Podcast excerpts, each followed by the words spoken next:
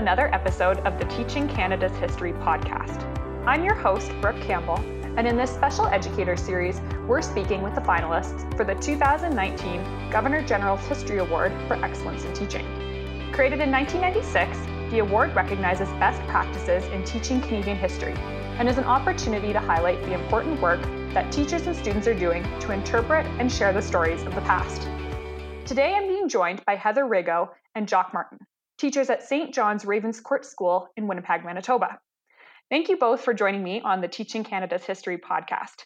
Can you introduce yourselves and can one of you tell us a little bit more about your school and the students that you teach? Uh, my name is Heather Rigo, and I teach grades 9 to 12 language arts with a little bit of grade 9 social studies. I've been teaching at SJR now for about 12 years, and I'm heading into my 34th year as a teacher, a high school teacher in the province of Manitoba. And I'm Jock Martin. Uh, I was a social studies teacher opposite Heather Rigo in, in the building, uh, which is why we started working together.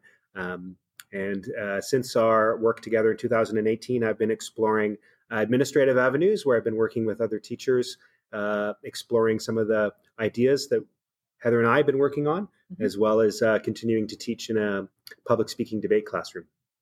That's great. And why don't we jump into the project that you submitted as part of your application for the award? Can you give us a rundown of what you and your students did this past year? In Manitoba, Canadian history is offered as a grade 11 course, a compulsory course in grade 11, and also English language arts is a compulsory course for our grade 11 students. Um, so actually, it's the really the only two courses uh, apart from math that students must take. Heather and I, uh, working next door, uh, decided that we wanted to work towards some of the similar goals uh, with the students, and so we started to merge the two courses together in terms of uh, the students, uh, what they were reading, um, and how they were communicating what they are understood. And so by mixing the uh, social studies outcomes and the English language arts outcomes, uh, we got the students to produce uh, creative works in which they communicated what they were thinking and feeling about Canadian history. And ultimately, it led to uh, students publishing a book at a local uh, booksellers that really communicated their ideas about colonialism and reconciliation in Canada.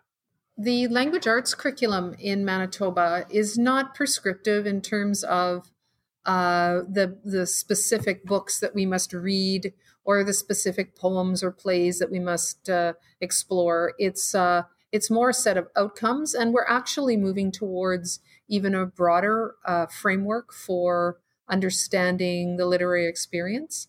So, what here at SJR, because uh, um, kids travel together in groups for history and English. So I would have the same uh, students for grade 11 English that Jock had for grade 11 uh, Canadian history. Uh, it was an awesome opportunity for us to say, okay, how can I meet the outcomes in language arts um, and also um, complement and explore the things that Jock was doing in grade 11 history. So, Canadian history. So, um, and we actually shared a physical space together with a collapsible wall. So, it was really um, an interesting opportunity to figure out how we can explore the same stories in history as happen uh, through literature and in language arts. And I would say, simultaneous to that, I'm very interested in um, broadening the kinds of narratives that students are exposed to in history. It's very easy in uh, a simple history class to just say, this is what happened, and then this is what happened, which ultimately just means that you are giving one interpretation of history to students to say um, as a fact. Um, and obviously, with the historical thinking skills uh, and the push towards um, uh, interpretation and analysis, it's much more important to expose students to a broader range of stories related to history. Um, the more voices uh, students can be confronted with, um, the more opportunity they have to make sense of history themselves. And so, really, they they start to apply to history those skills that they've been learning in language arts uh, since kindergarten, um, which is what does this story mean to you? Why is this person behaving this way? Uh, what do you think is going to happen next in the story? You know, when when we read literature in high school, um, we sometimes preoccupy ourselves with symbolic meaning and imagery, and and so we sort of search for um, uh, the technical aspects of of literary work, which is important because that leads us to meaning. But when Jock and I worked together, we were able to um, take those um, building blocks of, of literary experience, symbol, metaphor, um, literary uh, expression to explore well what does the character what purpose does the writer have here in terms of expressing a, a, a historical experience? So when we read uh, Katherena Vermette's um, uh, epic poem uh, November in her collected work um, North End Love Songs, uh, we were able to say, well, why would the poet be telling the story? And why would the poet tell the story in this way? Why choose this medium? Especially since Vermette also writes in prose. So there's an opportunity there to say, well, yes, it's a literary work, but there's something going on in the way the story is told and who gets to tell the story, because that's uh, something that's very important in the study of literature. And so you build a really interesting relationship between um, information and then what that information means to you. So we're doing that in the language arts classroom, but I believe we should be doing that in the social studies class. Many social studies classrooms are doing that, in fact. Here's the evidence, here's the information. Um, what does that mean to you? And so, along with that comes um, uh, uh, speaking to individuals who have who have lived the history that you are you are discussing and and analyzing, um, and uh, primary source documents or information that also uh, provide evidence, uh, which becomes a bit of a puzzle for students. Um, and as they begin to analyze the works uh, in literature, but they're also analyzing the evidence in history, they start to come up with conclusions, but then those conclusions need to be tested. Well, where where where where's the evidence for that conclusion? How have you come to this place? Show me show me in the work uh, where that's true for you. What is the evidence? Um, and I think the work then ultimately needs to go to a place where the students are then themselves producing documents, they're producing evidence, they're communicating to the world what they have come to realize themselves. Um, and so history uh, is as analytical as their approach to literature. This is what it means to me. These are the conclusions that I've reached having having seen this evidence and thought about it, and uh, they're connecting all the dots together. And for I think for Heather and I, uh, one of the most exciting parts of that was the interdisciplinary approach to uh, social studies and, and English, really a humanities approach to Canadian history through both artifact and evidence, but also literature um, and fiction. Yeah, combining history, social studies, and English, it I think it's a really natural way to analyze all of these ideas and concepts that you're talking about, you know, differing narratives and multiple perspectives and analyzing primary sources and literature. It's just, it's a really um, important way to to bring together that into interdisciplinary learning. And I think it really shows in the culminating project that your students completed. So, can you speak a little bit more and share some more details behind the book that your students uh, wrote and published? Sure. Uh, well, the book was really the the, the final step in terms of uh, what we were doing.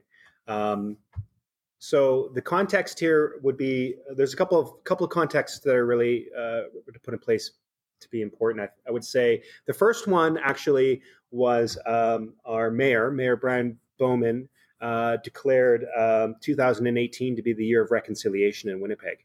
Um, so this was the culmination of a couple of things that were going on in our in our current status quo uh, you know, always trying to relate the history to to modern times. What does Canada, Canada's history have to do with your life today? Is a really important question in in the Canadian history classroom.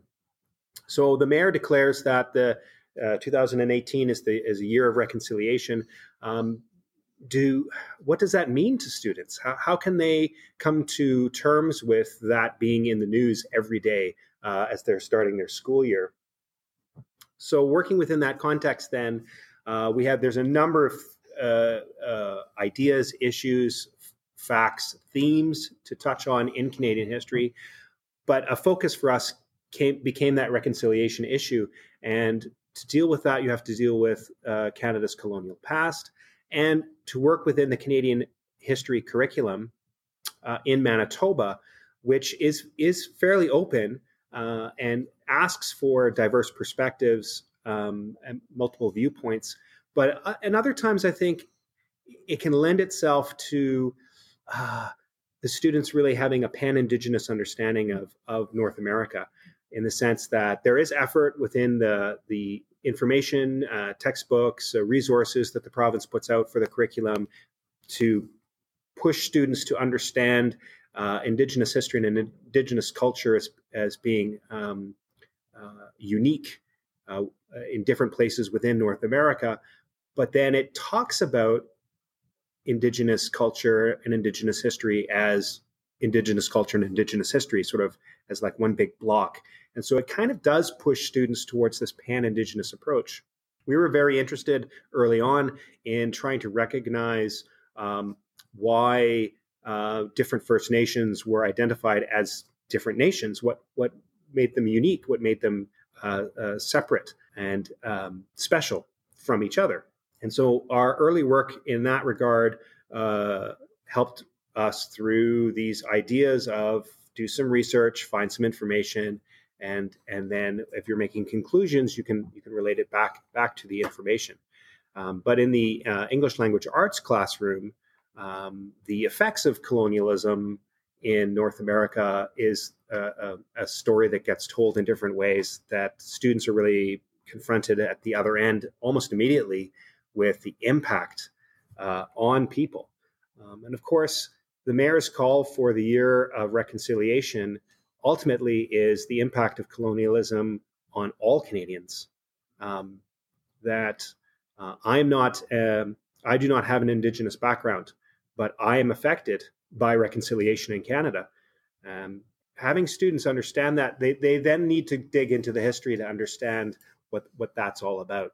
So we had been for years experimenting with the idea of this exists and then can you make sense of it let me help you make sense of it and also use practice your analytical skills and your communication skills to make sense of it and then tell the world what sense that makes for you and we had uh, in winnipeg there's a number of different examples of murals of statues of public art which are themselves expressions reactions to history. Um, and we see it every day in our travels through the city.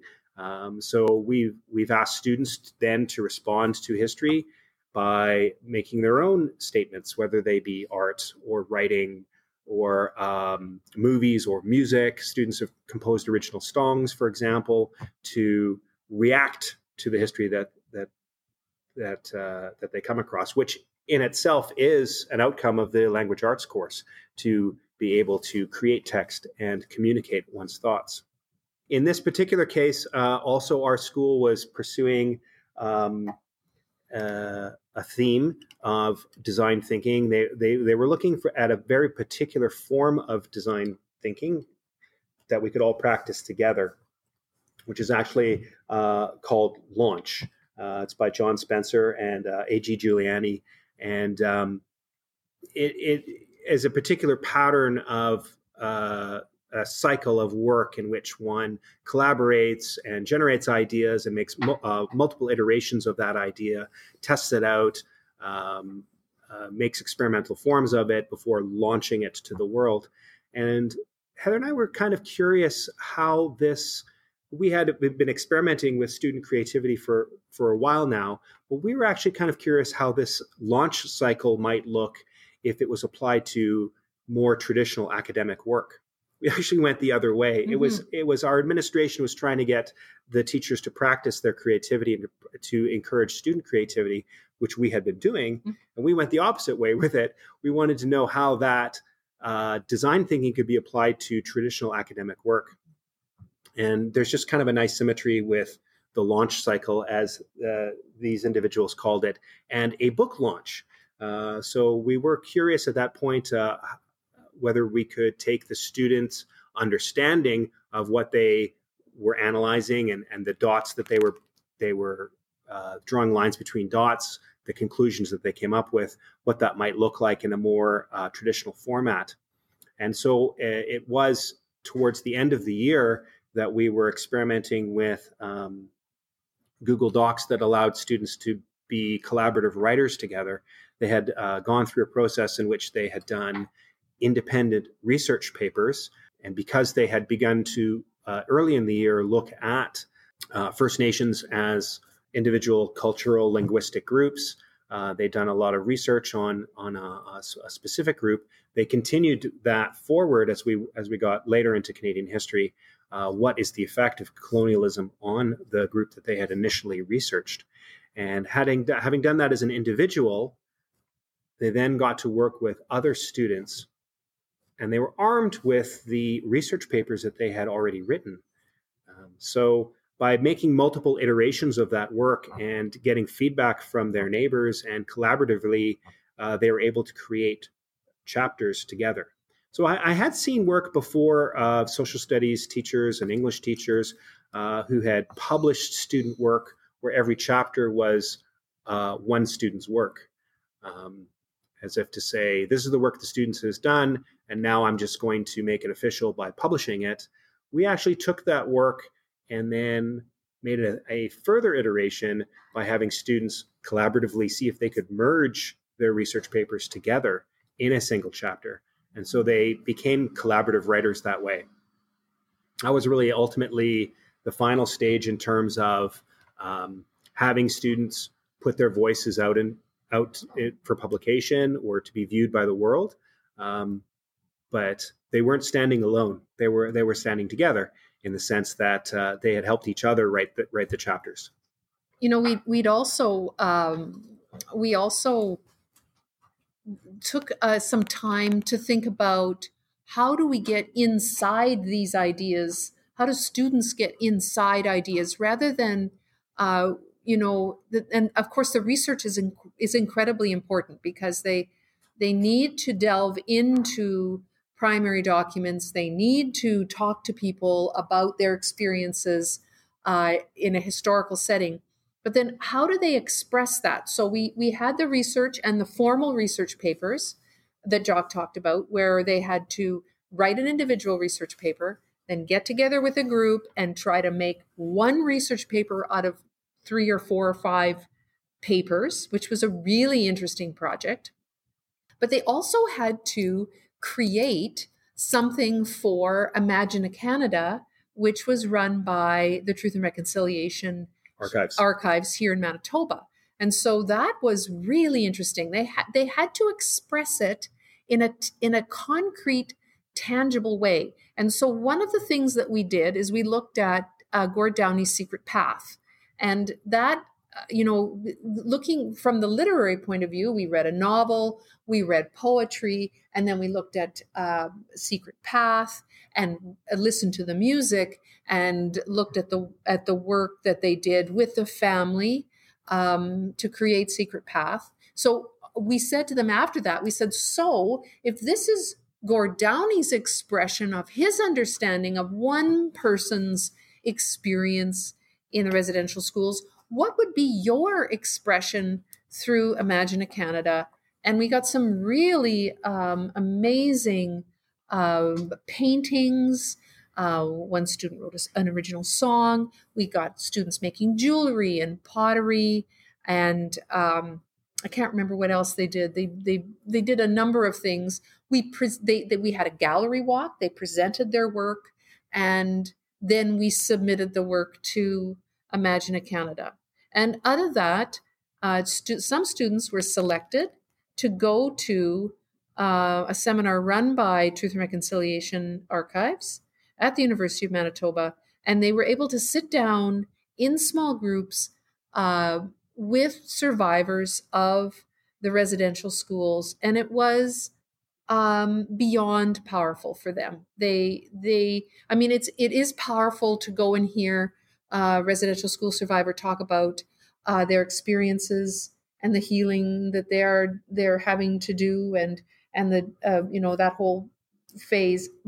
But for these kids, they had done so much research and so much work and they had come in they had got inside the ideas so to meet these people um, i mean they were the, one girl said that it was uh, probably the best experience uh, in terms of understanding something that she'd ever had and so we were so uh, pleased that we'd gone through this sort of cycle of work um, but it meant that, and we're very lucky here because we have kids all year long. We don't have semestered courses. So we started with them in September and we end with them in June. And we went on this incredible journey with them and then finalized with the book launch, which was really cool. It was very clear during the launch. The stu- each of the students got a chance to speak about the process that they went through, uh, creating their chapter and having the book published.